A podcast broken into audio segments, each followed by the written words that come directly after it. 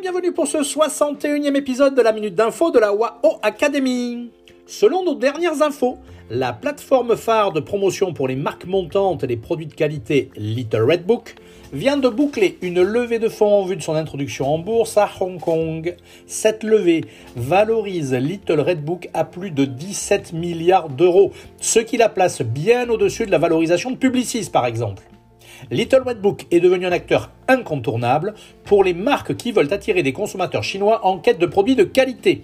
C'est encore plus vrai pour les produits venant de l'étranger. La promotion faite sur cette plateforme de vidéos courtes passe par des influenceurs.